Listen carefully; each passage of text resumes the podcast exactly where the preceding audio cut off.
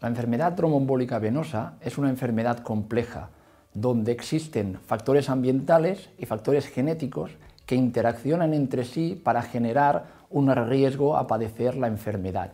Dentro de los factores ambientales conocemos, por ejemplo, la inmovilización, conocemos otras situaciones clínicas que aumentan el riesgo de trombosis, como puede ser el cáncer, o recientemente la infección por el SARS-CoV-2 causante de la COVID.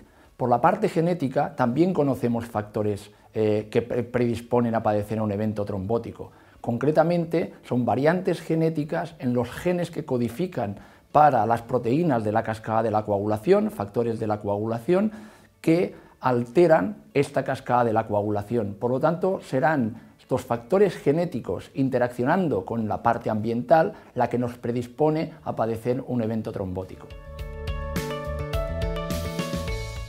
Muy importante conocer estos factores de riesgo de trombosis porque, por ejemplo, en los factores ambientales es en los que podemos intervenir. A nivel individual podemos hacer recomendaciones al paciente por ejemplo, para que pierda peso, ya que el índice de masa corporal es un factor de riesgo que aumenta eh, el riesgo de trombosis, ¿eh?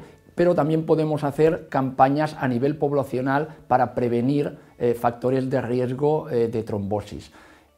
También es importante conocer la base genética, aunque en este caso no podemos intervenir sobre ella, como será la, digamos, esta base genética interaccionando con la base ambiental, la que generará un riesgo de trombosis, es importante conocerla de cara a generar modelos predictivos de riesgo de trombosis y así poder intervenir eh, probablemente pues, con eh, tromboprofilaxis a los pacientes de alto riesgo.